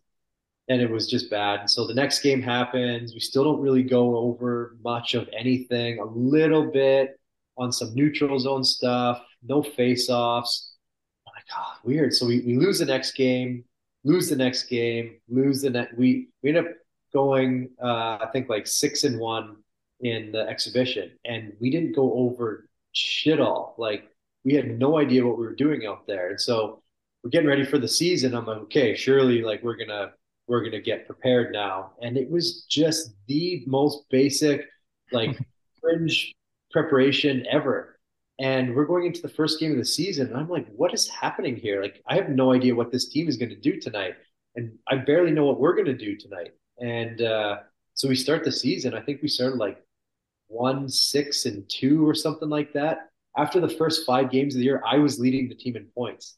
Like it was not how a season should go. If i'm leading the team in points like something is very very wrong. And so we I remember we got pulled aside. Like Weber got injured second game of the season, I think, um, and so me, Petry, and J- uh, Jordie Benn got pulled aside, and uh, Julien's just showing us all these clips of us doing bad things on the ice, and and he's like, "You guys just need to play with more confidence. You guys are good defensemen. Like, play with confidence." And so I'm like sitting there, like, like, are you guys gonna tell them anything about what we've been talking about? Like, we don't know what we're doing, and you guys just yell at us all game long. That, and they're they they're quiet. Like they've been there. Petry had been there for three years. Benn had been there for only a year before. They don't say anything, and I'm like, oh, I guess I've, I guess I've been in the league longer than these guys. Maybe it's my job. So I'm just like, like, well, I feel like we just we need you to give us some confidence. We just feel like we're getting yelled at a lot, and we don't always know what's going on out there. And he just was like, he's like, what? He's like, no. He says, if you guys want to play with confidence, then you guys just have confidence and do it. Go out there and do it. And I'm like, well, I mean, a little bit. Like, yeah, we, I mean, obviously we do need to play with confidence, but I think that it will help a lot if you guys are on our side, you know, and and give us a little bit of that confidence. Because right now we just feel like we get the puck and we're panicking. We don't know where the play is. And uh, he ended up, so just the conversation ended after a little bit, and he took a lot of offense to it. It was clear that he didn't like that I said that. And so our relationship was pretty rocky from then on. Not not like we would be yelling at each other or anything like that, but I, I, we just didn't, we weren't buddies at that point. And so season just went terrible.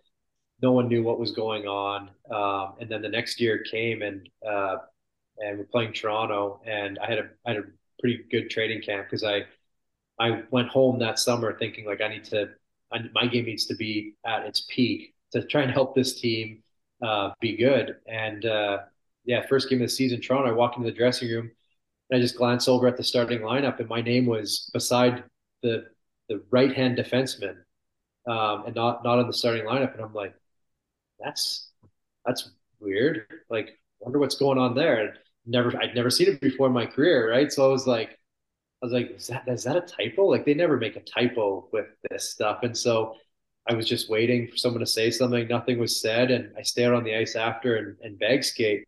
And uh, and we had a new D coach that year, and I'm just expecting him to pull me aside and say something. Nothing.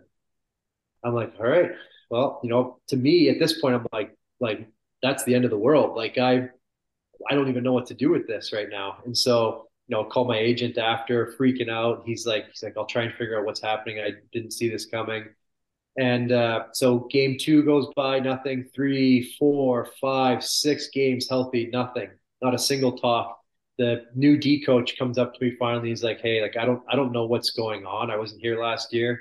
I haven't really been told anything, but just, just stick with it. It's all, that's all I can really tell you. Stick with it. Keep working."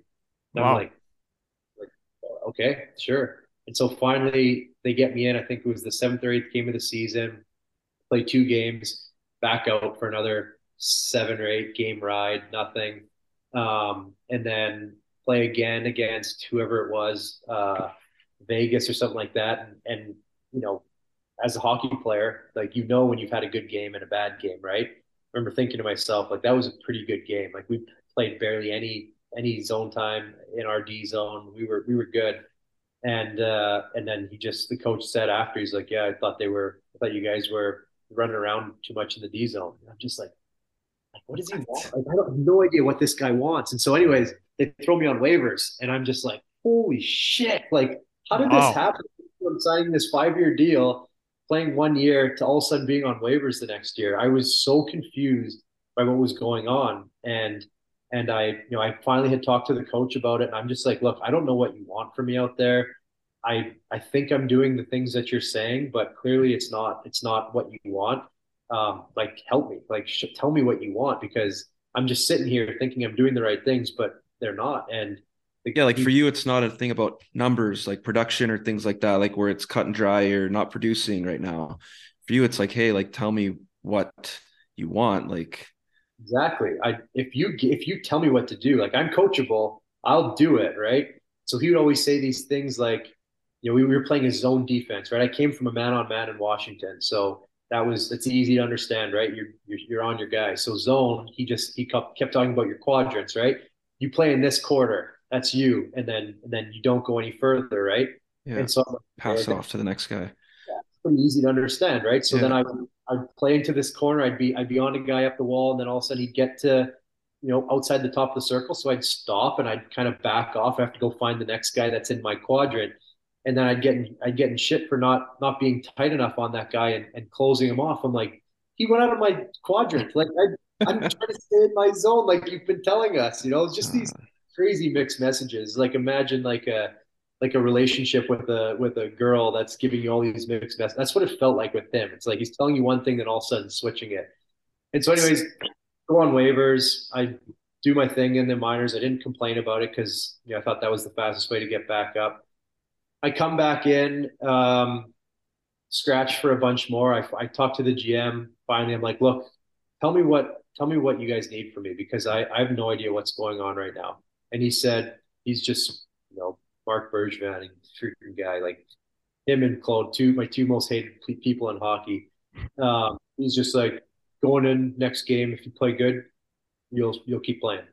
I'm wow. like, all right, all right, sure. So Seems like they were just totally checked out. Those guys. Yeah, it to- totally. They were over me. It was it was wild. And then so yeah, we're playing St. Louis, the team that won the cup that year. So it was a it was a big game, or ended up winning the cup that year. And so that game, Claude comes in. He puts this thing on the wall. He says, "Okay, we're taking these stats. This is how we're going to know if you guys are playing hard because we were still terrible that year." Says it's it's um, battles won, um, hits, block shots, um, all these like like hardworking stats, you know, things like that, and then a few like you know cre- offensively creative plays, things like that. And so I'm like, okay, easy. And so we play the game. We end up losing four one or three one. And uh, next day at the rink, he posts they post the stats on on the board, and it was out of hundred that you could get. And I had I had 86 out of 100. Next closest was was Weber at 74. Everybody else was was like 60 and lower. So I'm like, well, I killed it. I right? had my good game. Yeah, I did exactly what they asked me to do. Next game, out of the lineup again. And sent, sent down the next day. I'm like, what is going on? So at, Oh, at that point, I was just I was checked out too, right? I was like, this isn't my team anymore. Like they clearly don't care about what I'm doing, so I'm moving on to to my to my team in uh, in Laval.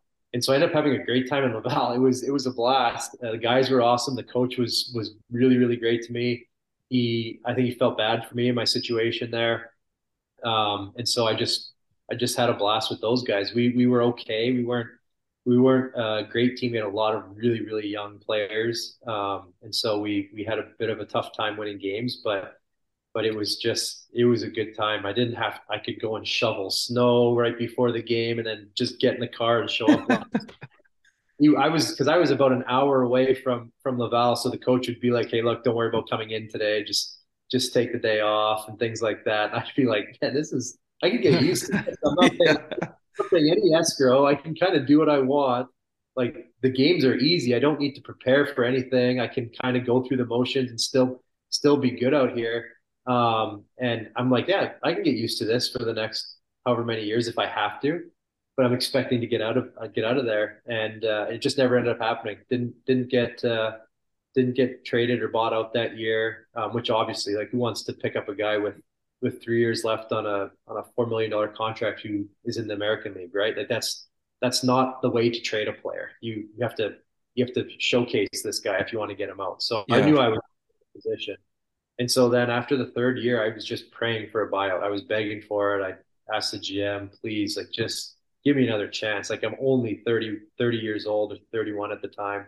Like just let me out of here. And he's he pretty much said he was going to bury me in the minors. And I'm just like, I'm like, all right. So I I ended up going to the owner. I texted the owner. I said, hey, look, like I can't come back there. I'm you know I'm I'm not gonna I'm not gonna um, forfeit my contract, but I'm not coming back. just so you know, like like I can't do that. And so I got bought out like four or five days later, and I was just Thank God. And so this was during COVID. Um, I got, I was supposed to come back. I was supposed to come back for the return to play. Sorry, I forgot that part. And I never came back because I wasn't going to play anyways. So playing in that bubble. Oh, in the bubble? Yeah. Mm-hmm. I'm not doing that. So this was after that. I finally got bought out.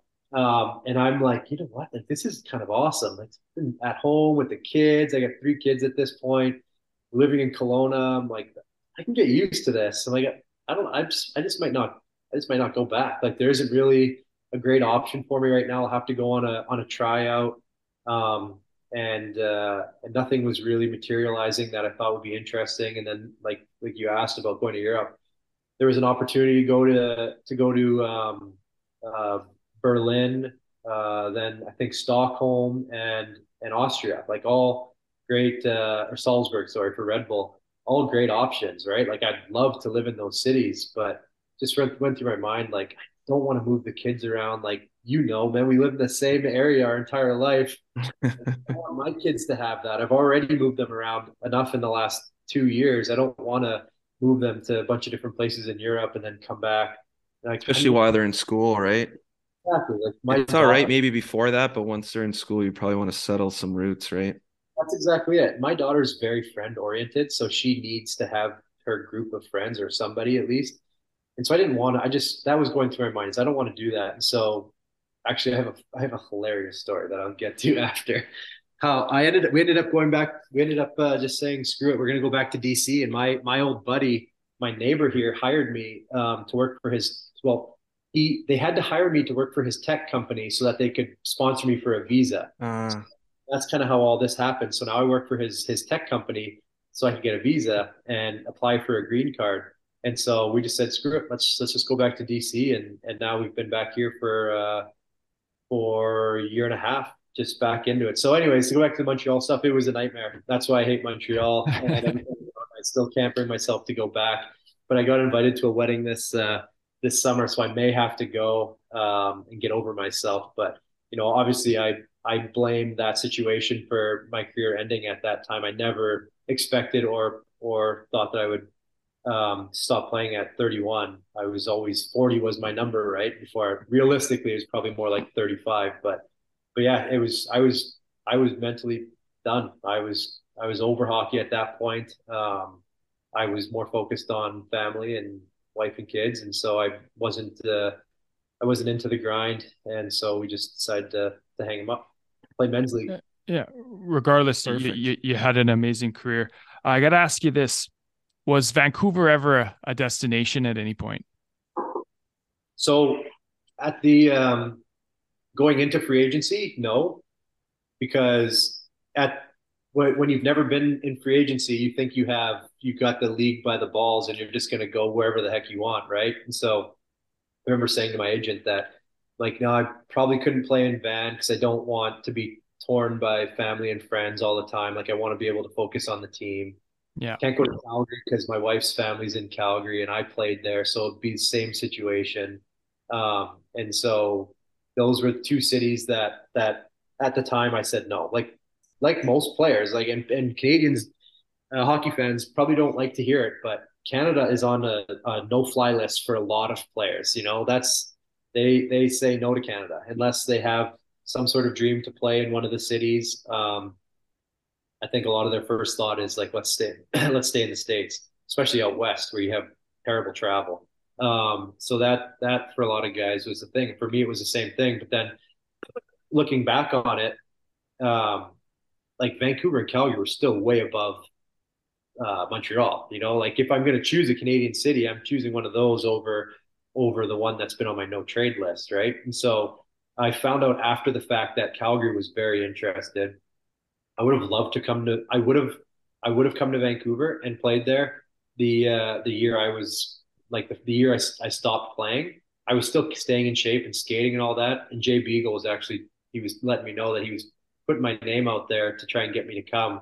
Um, for whatever reason, it just didn't materialize. So I would have I would have loved to have come there at the end because I realized you know what was important and it would have been great to be be in that area. But uh, but yeah, just at the time at the time they weren't on my radar because I, I I thought I was going to Dallas. I thought I was going to sign in Dallas. Then I thought I was going to sign in Nashville, and and uh, and then all of a sudden ended up in Montreal. So it was it was just a it was weird, man. This free agency is a you can't you can't be really prepared for it. It's just strange how it happens.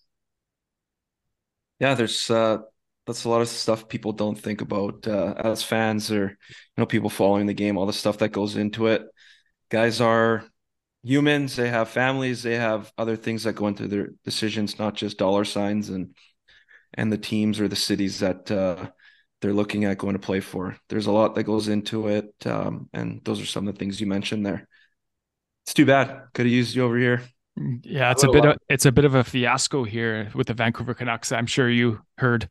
Tough man, it's frustrating because you know, like I said, I was a Leafs fan growing up, but you know, by the time I was 11, 12, and all my all my buddies started watching hockey and stuff too, I turned into a big Canucks fan, and so I I followed them closely. When I saw what was going on, I I was just like, what's happening? Like, I would love to I would love to be there. I don't know if I could help on the ice, but even if I could help off the ice, you know, oh, I they, think you could. Yeah. sounds like uh, what I hear last that they need to they need to go back to grade school on defense, right? It's it's yeah. unfortunate that that's uh, what it's come to, but, but yeah, back to basics.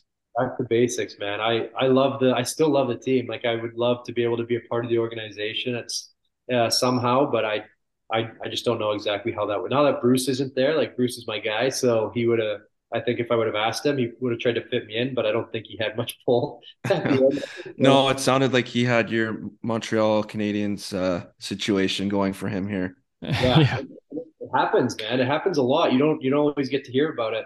Um, and it was unfortunate because Bruce is just salt of the earth, man. He's such a good person and and really really cares. Like like just to tell you a, a Bruce thing, my so my first game or not my first game, sorry. Um, I, I was up with the Caps for quite a while. Then I got sent down, and uh, I was I was bummed. Obviously, I I was up for like twenty games straight, so I thought I had I thought I was on the team, right?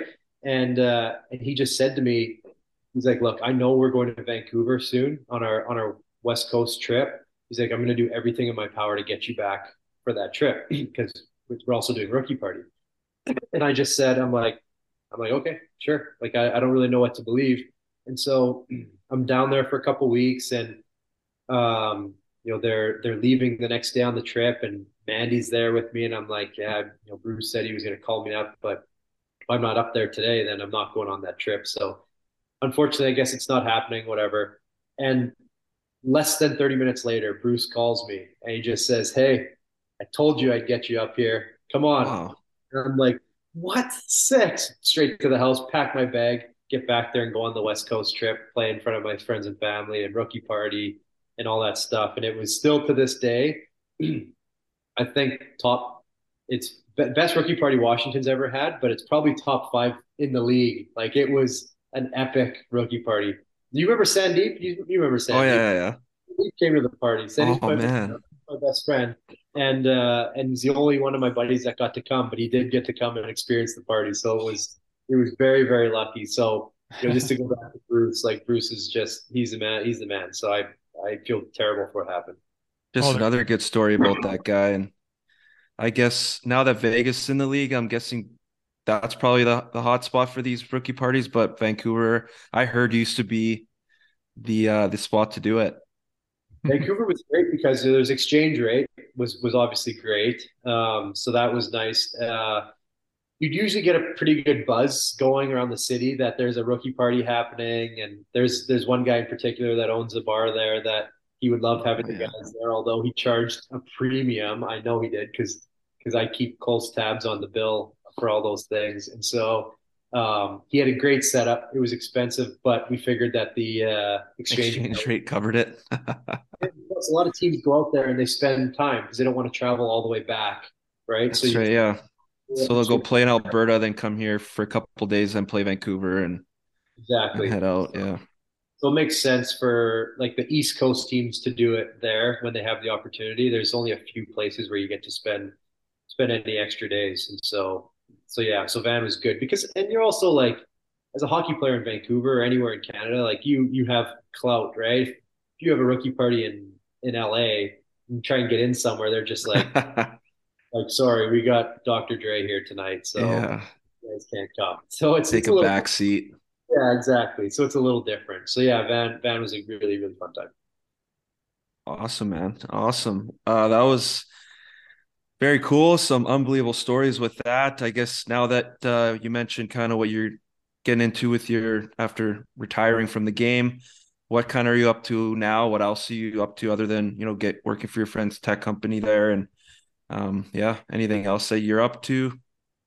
Yeah, so I'm I'm a I'm a busy guy. Like I feel like I need to always have something going on. So yeah, this tech thing is is is what takes up a good chunk of my time. It, it's very, very interesting. I'm not tech savvy at all, but turns out you don't necessarily have to be to work in that industry. So that that is kind of fun to be a part of. But one of the things that I'd say is like a more of a passion project. Um, me, Eric Fehr, and Jay Beagle, all all teammates in Washington, we we're part of this company called Lactigo, which is really really fun. Um, it's being used now by like I think we're 60 to 70 percent of the league the NHL and uh, lots of other sports, cycling, running. Um, guys like Usain Bolt used used it, and uh, and so what it is, it's a gel, and it helps buffer lactic acid and help with uh, your day after uh, your muscle soreness. So delayed onset muscle soreness, what they call it. So you know when you do a heavy heavy squat day in the gym, the next day you can't walk.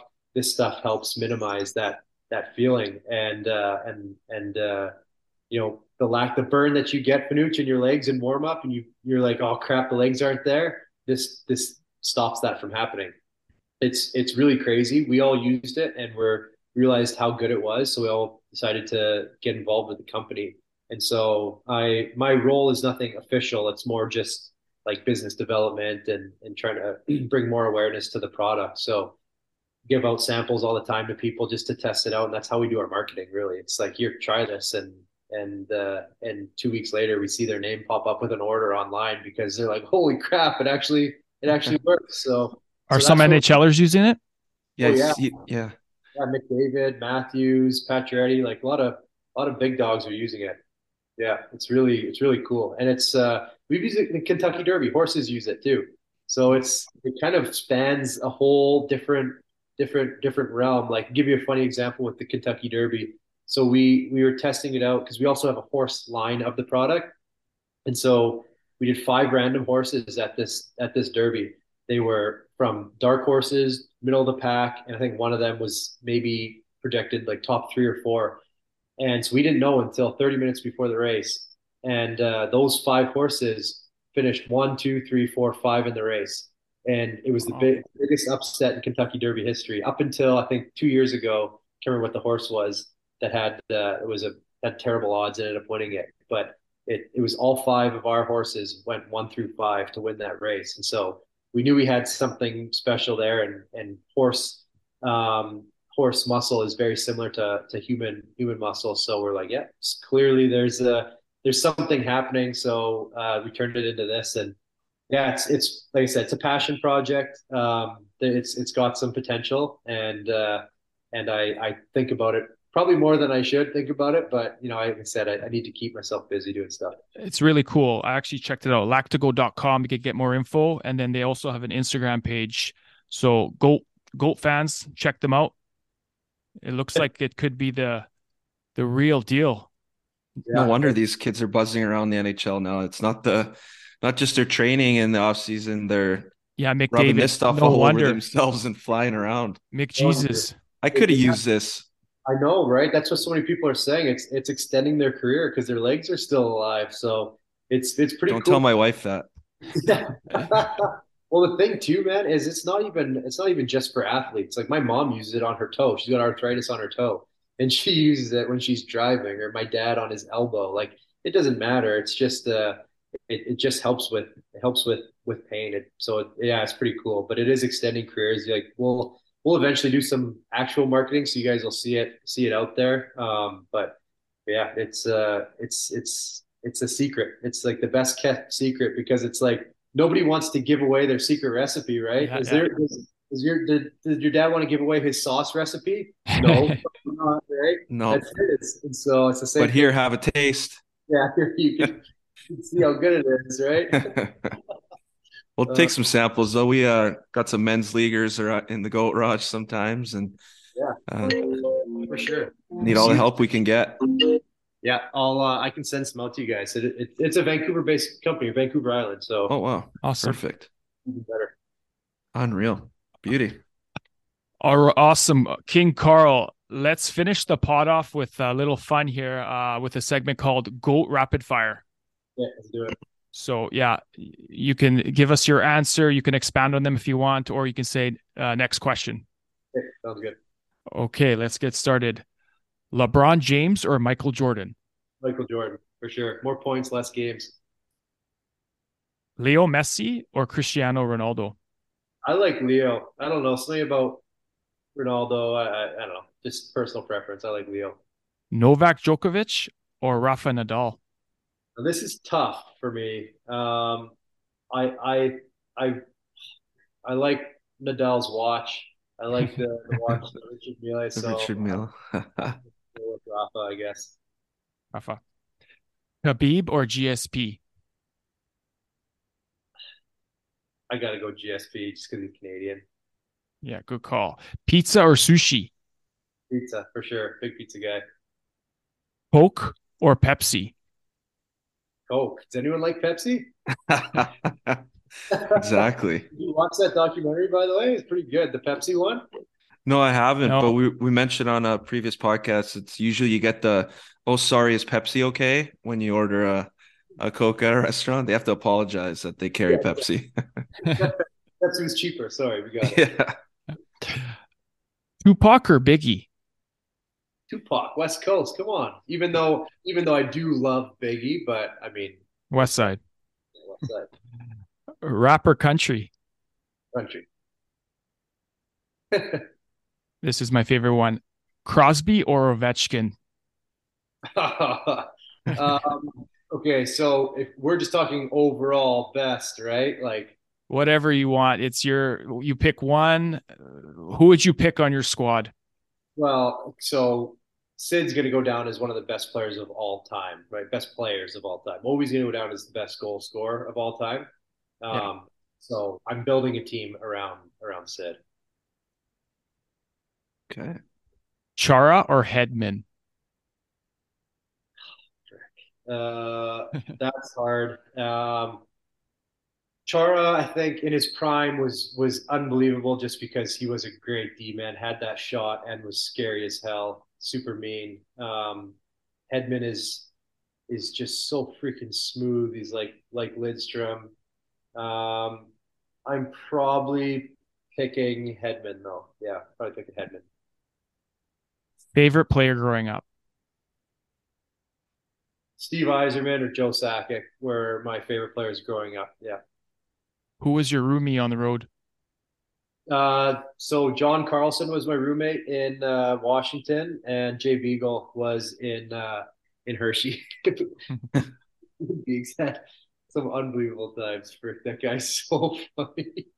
Uh, I wish that I wish people would know Beags the way that I know Beags because he's he's like he doesn't want anybody to know him, and so he's uh, when you actually get to see some of the things he does behind the scenes, like you did okay. I'm sure I can say this because it doesn't really matter, but we got fined one time in Hershey, and uh, he was so mad about the fine. He was injured at the time that every day or every other day he would go into the fine master's stall and take out five bucks until he had the whole hundred bucks that he needed to pay the fine, and then pay the money. it was oh man, I just I just love Beags. He's he's uh he's a really really great guy. And speaking of Beagle, ECHL, AHL, NHL titles. Kelly Calder and Stanley, only player to do it. It's yeah, pretty amazing. Wow. Yeah. Most underrated player you played with? Nick Backstrom. I mean, I know now it's kind of cat's out of the bag, but he uh, he was for sure the most underrated. I, he he's just the things that he does with the puck, how smooth, um, like the the holes that he was hitting with these passes and stuff. It was it was crazy, and his shot too. Like he never shoots the puck, but he scores every single time in practice. So it's yeah. and Semin too. I mean, Alex Semin was a guy didn't really get enough credit. Um, yeah. Never really had the proper centerman either. Uh, consistently, he was more skilled than Ovi, um, more athletic than Ovi, um, but just didn't couldn't put it together the way Ovi did. Weirdest pre-game ritual? Personal or yeah, y- yours? I had so many. Uh, oh, the weirdest one though was probably probably my anthem during the national anthem. I did so many I had the anthem dialed into every single word. I had to do something. Um, I when I was a junior, I used to have to outline the Canadian flag. I used to have to tap my stick 88 times. Um, when I got to the NHL, I used to have to like open my glove glove on certain words, wiggle my hands on certain words, and squeeze wow. on certain words. I have to look at certain spots in the stands. I had to look at I have to look at Ovi at one point when when the anthem said stars. I had to look at Ovi, wow. and I had to, had to look at my curve. Um, when it said still there, I had to grip the hell out of my stick. I had so many weird things for the anthem. It was like that was me getting into the zone, right? The if OCD I, rituals, yeah. It was like that's like when when that stuff happened, it was game time, right? So now even still, when I hear the anthem, like I can still feel myself every now and then. I'll be standing there and I'll just like Looking for Ovi. Yeah, like where's that guy? And then I, I would tap my stick too, right? Right at the end, I would do like a slow tap, slow tap, and then start to get a little bit faster right at the end of the anthem. And so my first game back in Wash when I was with Montreal, I'm, I'm in the starting lineup and I just go to I go to tap my stick and I'm like in my zone and then I hear another tap and I look over and it's Carlson. He's on the other blue line doing it. He's doing me. the same thing.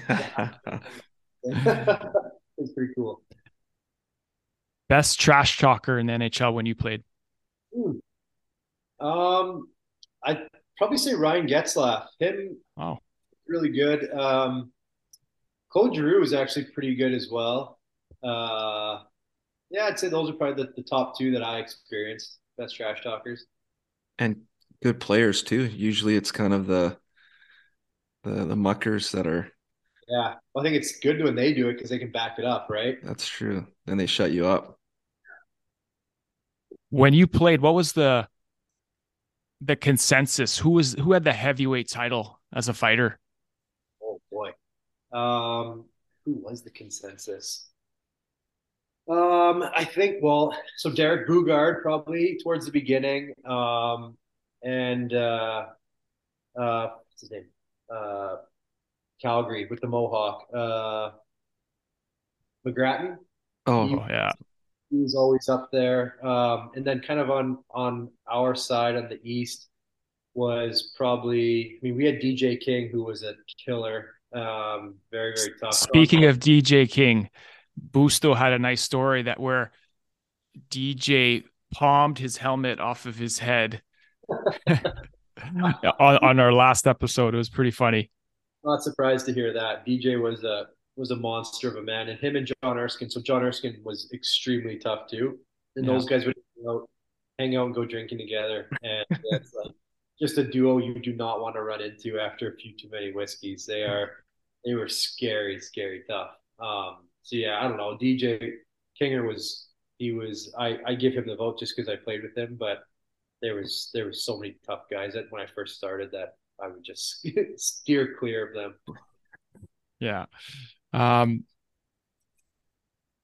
who's gonna win the Stanley Cup this year? Oh man, it's a tough question because some of the teams that I kind of expected to be good have been so so injured. Um, it's hard to say. I I guess I, I, will never count out uh, Tampa, so I I give them a, a little bit of a little bit of a nod always. But if if Boston can play the way they have been playing be, three games prior to the break, they they look pretty unbeatable. But I don't really have a ton of confidence in Boston in the playoffs, unfortunately, lately. So, um, shoot, it's kind of lame to say, but a, a healthy Colorado or a healthy Tampa, which is same same old same old. For sure. The goat player you played with or against. So who is that guy when you're on the bench during a game and you're like, wow, how how do we defend against this guy? So play with is Backstrom again. Go back to him. Um, always so impressed with him on and off the ice. Uh, and then against uh, is Crosby in the playoffs. He's a different player when the playoffs come around. He does it all at that point. Um, and then there was a there was a time, and I only saw it for half the year when I when when he was going. I think it was his rookie year. Was Matt Barzal? I was for a while. I was like, Jesus, this guy is so freaking good. Like his skating is unreal. No one can catch him. No one knows what he's gonna do out there. So for a while, that was a player that went through my head. I'm like, this guy's going to be, he's a challenge. I don't know how to stop this guy right now. Um, it only lasted for a little bit, and you start to kind of figure things out. But but besides that, and then you know, I only I only caught the beginning of uh, of McDavid, and uh, and you're like, I'm just going to retire. I think. I don't want to figure this guy out. There's no figuring him out. Yeah, no, nobody has yet. Yeah, wow you lay down and hope he trips over you. Like there's nothing to do with this guy. He's, he's, too fast. He, I would love to be in his head for for a game just to see how he sees the the game unfold. Because you know, from from a from a player that that made a career on trying to stop a guy like that, I I don't I don't see how you do that. You know, one on one. Like I, I don't there's I don't really see something that he's bad at. You know, like he he switches direction so fast. He goes from forward to backward if he has to. He shoots. It's there's there's just no weakness that it seems like offensively. So yeah, I mean overall right now it's McDavid, but for my whole career it was Crosby. Awesome. Goats. The goats. First thing you bought when you signed your first contract? I bought a car. Uh, it wasn't like a, very impressive, like flashy car. It was it was a Mercedes ML 350, just like kind of standard mom grocery getter. Uh, I guess May- maybe a little bit above average grocery getter, but it was, I think cost me 30 grand. You know, it wasn't anything crazy. I was at that point still like I need to prove myself before I do anything here, anything flashy. Um, so yeah, that was it. And then I, I bought myself one nice suit and uh, I still have it. Actually, I I think I can barely fit in it right now, but it was like I still baby that thing. I still call it my number one suit too. So um, yeah, I wasn't I wasn't crazy with anything too big. I was always too scared to to spend all my money. So yeah, that was it. So last one, the most famous person in your phone. Oh, um, I guess depends on what circle you're in and what you think is famous. I mean, obviously Ovi's uh, is famous to a lot of people. Um, I guess throw a, a Burnaby native in there, Michael Bublé. He's, uh, we he's thought you would say that. Yeah. pretty popular guy to us at least. So uh, yeah, I'd, I'd, probably say that. We play fantasy football together, so we uh, we chirp each other on on that. He's actually a really good fantasy hockey player too, and and football. He's won the league two years in a row, which is very frustrating because um, you don't want a guy like that to win. Man, he's already he's, a, he's already winning a lot. He wins everything, yeah. yeah. So yeah, he's uh, he's a good good fantasy player. Very good he's a global icon. If I if we could get that guy in the goat rush, hey, he doesn't live too far away. You know, I I've seen him around here. I've I've given him a few head nods. He's he seems like a beauty. He's a hockey guy, right? Let's maybe we can set that up. hey, the Goat Raj, that seems like a pretty desirable place to be. You know, he, he probably want to come. He's actually got a setup just like you and his uh his place, all the jerseys in the background. Yeah. He's a huge huge sports fan in general. I think he's he's a huge hockey fan, but he's a massive football fan. So we'll make know, sure to tag him in this. Yeah, tag him in this. He's uh he's yeah he's he's helping us with our league a lot because he's got a lot of good insight because he is a veteran fantasy football player. Um, so that's it's been nice to have. But yeah, he's a he's a fun guy to have around. Yeah, there's a cool clip of uh him in DC doing a concert and he and he put on your jersey. Yeah, that was that really was, cool. I mean that that we had joked around that maybe that would be our, uh, our fantasy football punishment is that he'd have to call someone up on stage and sing a song. Uh, is paying people at this, so you probably can't mess around with those things. But we we thought it was funny, and then he was coming to DC, so I just joked with him that I was going to throw a jersey on stage, um, and uh, like don't don't have your security kick me out. And uh, he messaged me like two hours before the concert saying I got something better let's uh, let's do this instead. So he ended up planning all that that that went down. So it was it was pretty cool. But I couldn't imagine the guy's schedule. Like he is mm-hmm. to be at that level, what he does, and and be that successful. It's just nonstop. So you know, I'm proud to say he's uh he's from Burnaby. That's uh, like definitely said, global icon. Absolutely. One more thing. What do you got sipping there? I know I'm going to get me a drink very soon. You got some Courvoisier there or what? I got. Uh, I've actually been getting into bourbon quite a lot. It's uh, yeah. Super popular here in Virginia, so I got into it uh, a little while ago. This is just just a little Buffalo Trace. It's it's actually like you. It's considered very it's considered rare here because you can't find anything on shelves in Virginia. It's just extremely competitive market. So this is a Buffalo Trace. Uh, yeah, I I get into a little bit of everything. What do you, what's that though? Oh, uh, I, I think Vacation Steve brought this over last podcast, and uh, we're gonna have a nice little toast. Yes, to this that.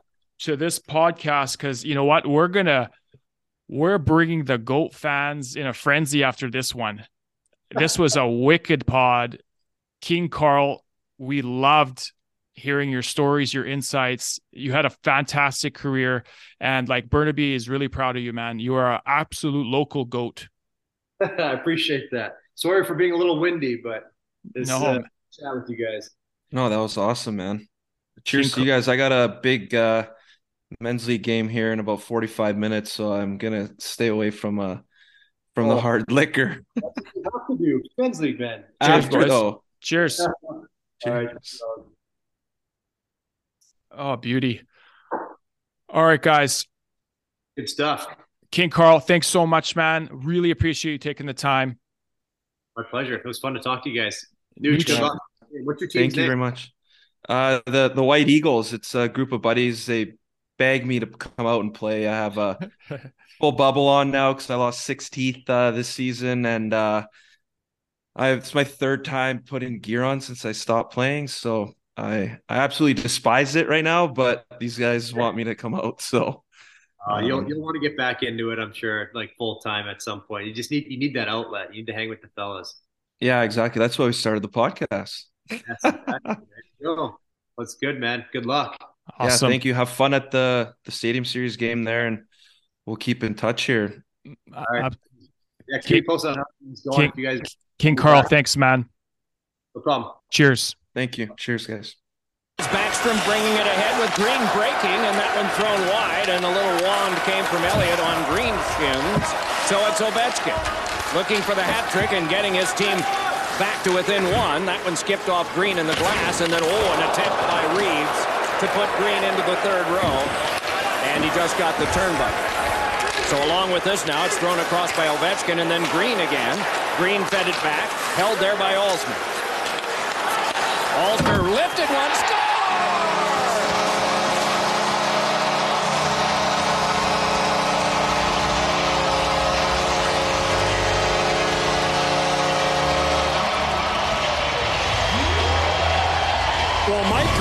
chance to shoot the puck, but Steve Ott does a wonderful job there of buying some time. And you talk about traffic in front of the net. I mean, you got six bodies there, and Alzner just fires it as Elliott's going down. I don't know if it's ever directed or not, but it beats him, and it's a one-goal game. And it's a great job by Wilson to take all those cross-checks to the back and not go to the crease. But you're absolutely right. I mean, that's Karl Alzner with a seeing-eye shot. With all the block shots today, Pierre, I'm surprised that